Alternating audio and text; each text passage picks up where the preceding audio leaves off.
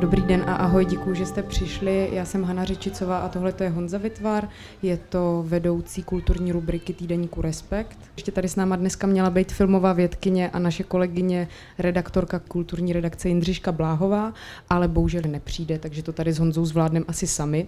Trošku jsme ten koncept pozměnili, že si budeme trochu víc povídat, než že jenom já budu pokládat otázky a Honza bude odpovídat.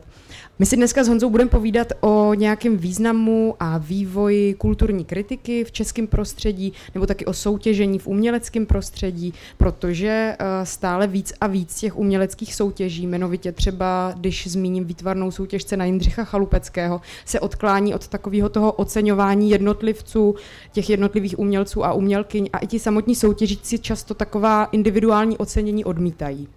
A když se zastavíme právě třeba u té výtvarné ceny Jindřicha Chalupeckého, tak ten loňský a ani ten letošní ročník neměl vlastně jednoho vítěze nebo jedinou vítězku. A ředitelka ceny Karina Kotová říká, že, eh, cituji, když zmizí ten tlak vytvářet dílo za účelem hodnocení, tak to povede k lepším výkonům. A mě by zajímalo, jak to vlastně vnímáš ty, Honzo. Nemyslím jenom nutně tady tohleto tvrzení Kariny Kotový, ale celou tu situaci ohledně soutěžení v uměleckém světě. Protože ty jsi teď vlastně dopsal knihu o olympiádě, kde se dost soutěží, takže si říkám, jestli tam třeba je nějaká paralela, nebo jestli tě na tom třeba něco štve, nebo jak to vlastně vnímáš.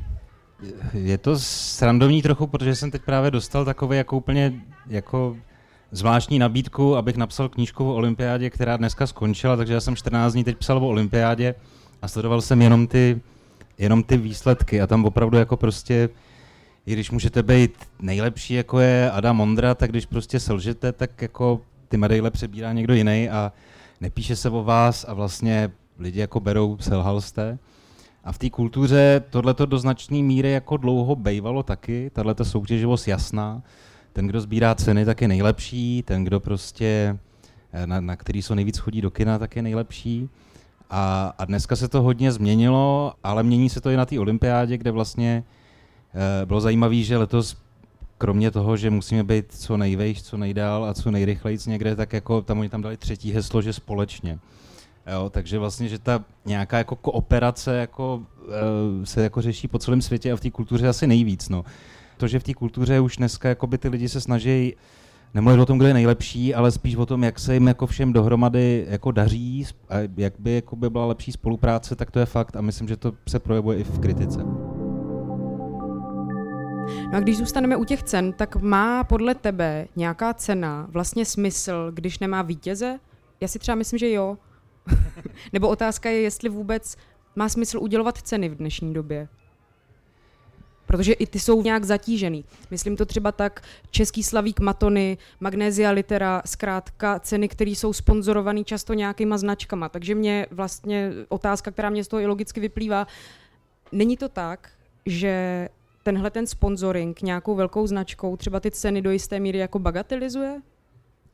To nevím, asi do nějaký míry asi jako jo, ale záleží asi taky jako o jaký soutěži se bavíme, jo? že třeba když jsme se bavili o chalupeckého ceně, tak tam sponsoring rozhodně o něčem nikdy nerozhodoval. Když se bavíme o magnézi, tak asi jo, ale myslím si, že vlastně celou tu historii magnézy litery se to dařilo držet v nějaký rovině, kdy opravdu jako ty knihy, které jsou hodnocení, tak jsou nejdůležitější kvůli tomu, že jsou dobrý a ne kvůli tomu, že se to líbí sponzorům nebo to zapadá do nějakého obrazu. Taky jsou dobrý uh, podle velmi úzké skupiny lidí, která vlastně, když si vezmeme třeba konkrétně porotu magnézie litery, uh, se zas tak neobměňuje.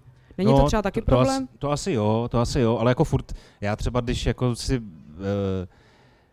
tak jako jsem trošku jako insider, protože vím, jako který knížky chodí, že chodí nám do redakce a tak, tak jako o nich vím, ale vlastně jako docela mě zajímá, v té magnézie liteře třeba v oborech, který zase tak nesleduju, jako která knížka uspěje a za tu pak, za tu pak jako třeba jdu, což vlastně jako myslím, že je jako princip těch soutěží, aby pak ty lidi si k tomu našli nějakou cestu, nějaký širší publikum, ale když si zmiňovala, že ho Slavíka Zlatýho, jako, tak to je samozřejmě úplně jako renonc, protože tam jako fakt uh, nemá smysl to sledovat, ale, ale třeba když se bavím o, o vinile, tak tam zase třeba já jako, ne jako úplný insider hudební, tak, uh, tak každý rok sleduju, jako kdo vyhraje a pak vlastně mě to objevuje lidi, který bych třeba minul. Pro mě osobně to, že nějaký dílo je oceněný právě třeba dejme tomu magnézí literou nebo nějakou takovou v úvozovkách velkou cenou, nic moc neznamená. Na druhou stranu, přesně jak říkáš, tak v tom prostředí, kde nejseš insider, tak tě to může nějakým směrem navést a třeba tě to může dostat jako k nějakým zajímavým věcem. Pak mě napadá, jestli teda v nějaké oblasti je důležitější ty ceny udělovat třeba než v jiný. No, myslím si, že právě paradoxně jakoby nejdůležitější to pro oblasti, které nejsou mainstreamové, nebo které prostě mají velmi úzkou uh, cílovou skupinu lidí. Uh, což literatura asi není, ale jako možná bychom se divili, že vlastně je. Jo, že spousta lidí prostě se fakt jako si knížky vybírá jenom podle toho, když jednou za rok prostě jsou najednou ve zprávách, že nějaká knížka vyhrála, tak jako si jdou prostě koupit jako Hilskýho uh, Shakespearea, protože by o tom jinak nevěděli. Z mýho ranku, protože sleduju hodně výtvarný umění, tak já si právě myslím, že že třeba chalupeckého cena, která, uh, která už teď vlastně jako by se teda, teď to je tak, že všech pět finalistů, kteří jsou vybraný do finále, tak jsou automaticky vítězi. A už to takhle jakoby zůstane, abych to jako jenom ujasnil. Ale myslím si, že jí, jako třeba ty výtvarný, uh, výtvarnému oboru to hodně ublížilo, protože to, že vlastně to nemá toho jasného vítěze, to, že to jakoby vlastně nema, není na těch titulkách těch mainstreamových médií výtvarníkem roku je někdo, tak, uh, tak to vlastně tomu oboru ztrácí tu uh, pozornost toho širšího publika a, a ta cena do značné míry byla vymyšlená právě kvůli tomu, aby toto širší publikum přitáhlo, takže to si myslím, že to té uh, výtvarné scéně ubližuje tohleto rozhodnutí. Když se podíváme vlastně na to, jak vnímáš ceny té odborné kritiky, dejme tomu, versus třeba ceny veřejnosti, Jo, ať už, ať už uh, mluvíme o nějaký třeba fanouškovský ceně nebo o ceně popularity, dejme tomu, protože já jsem vždycky vlastně to, co nebylo, to, co nemělo nějaký jako punc odbornosti, tak jsem vždycky měla tendenci v těch cenách vnímat jako takovou jako ryze Bčkovou záležitost, možná spíš Cčkovou nebo ještě dál v abecedě. Jak to vlastně vnímáš ty? Eh, no mně přijde třeba zajímavý právě, že, že dřív kritika hodně řešila, jak se rozchází jako její kritický pohled právě s těma cenama populárníma, jo? Že, e, že když bylo prostě těch pět kritiků, na jejich hlas se čekalo, tak třeba oni dokázali jako některý film jako, jako kolektivně strhat a přesto ten film jako třeba v Českých lvech sbíral jako spoustu cen. Uh, což se asi dneska děje taky, byť ty kritici už nemají podle mě zase takový hlas, nebo jich je míň. A oni na to reagovali tím, že si založili vlastní cenu, že? cenu české filmové kritiky, která vlastně jakoby teda je protiváha těm populárním cenám. A je to jako nějaký přirozený uh, směr, protože Vinila vznikla vlastně jedno a to samý, že? nebo Apollo, teď nevím, nechci si je pléct. Taky vlastně kritici hudební si řekli, už nás nebaví každý rok jako kritizovat, že Anděl je prostě hrozná cena, tak si založíme vlastní ceny. Uh, ve výtvarné oblasti to třeba není, uh, v literární taky ne, ale nějakým způsobem jako ta snaha uh, zasáhnout do toho, jenom to jako nepozorovat, tak byla a myslím si, že vlastně bude asi čím dál větší. A co může vlastně nějaká, dejme tomu, oficiální kritika kulturní nabídnout v době, kdy už to není tak, že kulturní recenzent nebo recenzentka má uh, ten přístup, dejme tomu, k nějakému novému hudebnímu albu jako první, kdy vlastně všichni, nebo ne všichni, ale když to budu hodně generalizovat a když to velmi zjednoduším, skoro všichni máme doma internet, skoro všichni mluvíme třeba anglicky nějak, nebo aspoň rozumíme nějakému psanému textu. Co vlastně mě to dá navíc, nebo proč bych to měla chtít číst od někoho jiného a co by mělo být navíc eh, v té kritice od toho v uvozovkách odborníka nebo odbornice. Co by to mělo přinášet navíc oproti tomu, co si můžu já zjistit sama? No to říkáš hezky o těch výhodách těch kritiků, jo, že když já jsem jako začínal s kritikou, tak třeba lidi chtěli dělat filmového kritika kvůli tomu, protože mohli chodit zdarma na filmy a viděli je prostě mnohem dřív než ostatní. Což je dneska jakoby legrační, protože dneska, než je třeba, jako stává se, že než je vůbec jako novinářská projekce, tak už ten film vysí na ulož a, a ten kritik ho vidí ještě dřív, než na tu novinářskou projekci, jenom se zkoukne, jestli sedějí titulky. Ale, takže tohle to se změnilo. Uh, co může nabídnout? No, já myslím, že právě může nabídnout, uh, když se člověk jako dneska podívá na CSFD, což si myslím, že pro spoustu lidí je třeba, co se týče filmů, vlastně takový jako primární zdroj recenzí, což je vlastně jako legrační, protože tam může psát tu recenzi jako úplně kdokoliv. No, ale velká spousta lidí to pořád ještě bere jako docela relevantní, i když je pravda, že zase další velká spousta lidí se na ty filmy v červených číslech už radši ani nedívá, no, protože no, no. odpovídají takovému no, všeobecnému vkusu lidí, právě. kteří milují nejvíc Foresta Gampa. Nic proti tomuto filmu samozřejmě. no ne právě, takže jako, že, že když já si jakoby budu říkat, jestli chci vidět nějaký film, tak jako stačí kliknout na web a můžu si tam číst jako desítky velmi tvrdých jako prostě názorů, že nelíbí, líbí. Uh, já si myslím, že právě kritika dneska by měla jako toho čtenáře dostávat, nebo posluchače, diváka, dostávat nějak hloubš do toho díla. Jakoby vlastně, aby ten kritik jako měl tu funkci té přidané hodnoty a nějakým způsobem mu to jako dekodoval nějaké věci, které bych si nevšiml. No a má vůbec to, co obecně tady kulturní publicistika nabízí nějaký význam pro ty umělce a umělkyně? No myslím si, že vlastně čím dál větší. Jo.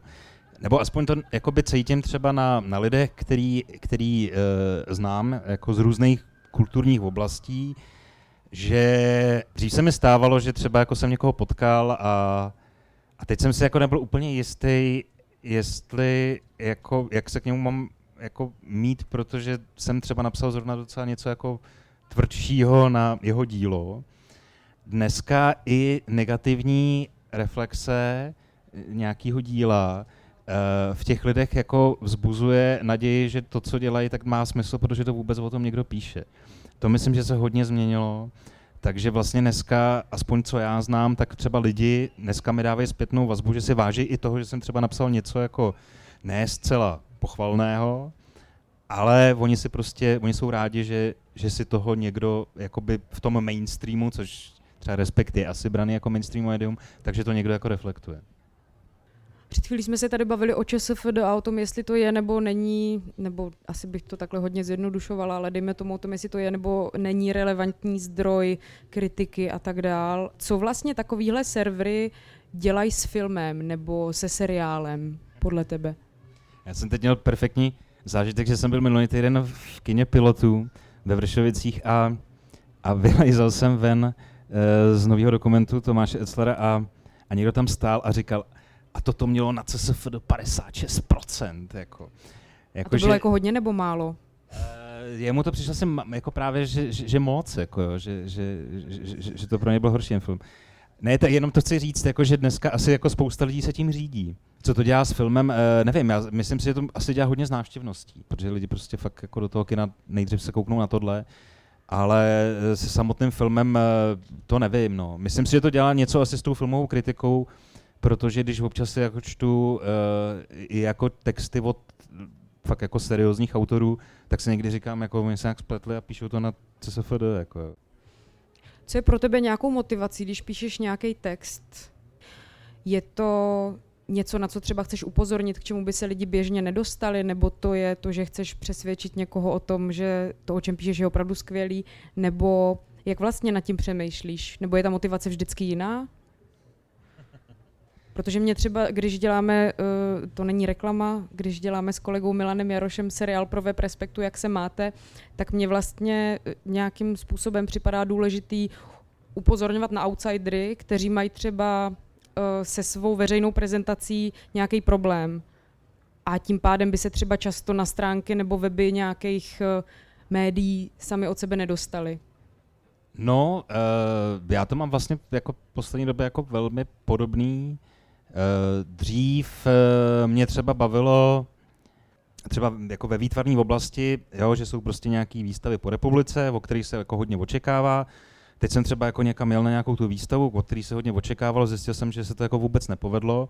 A, a dřív mě docela jako by bavilo ukázat, proč se to nepovedlo, jo, aby jako takový jako dělat jako návod vlastně jako trošku paternistický, jakože eh, aby se to příště udělalo třeba lépe, protože to je pro mě důležitý téma. Uh, dneska už to moc nedělám, protože mě vlastně naopak jako přijde, že věci, co se prostě nepovedou, tak se hold nepovedly a jako tak to člověk na to přijde sám, když tam přijde.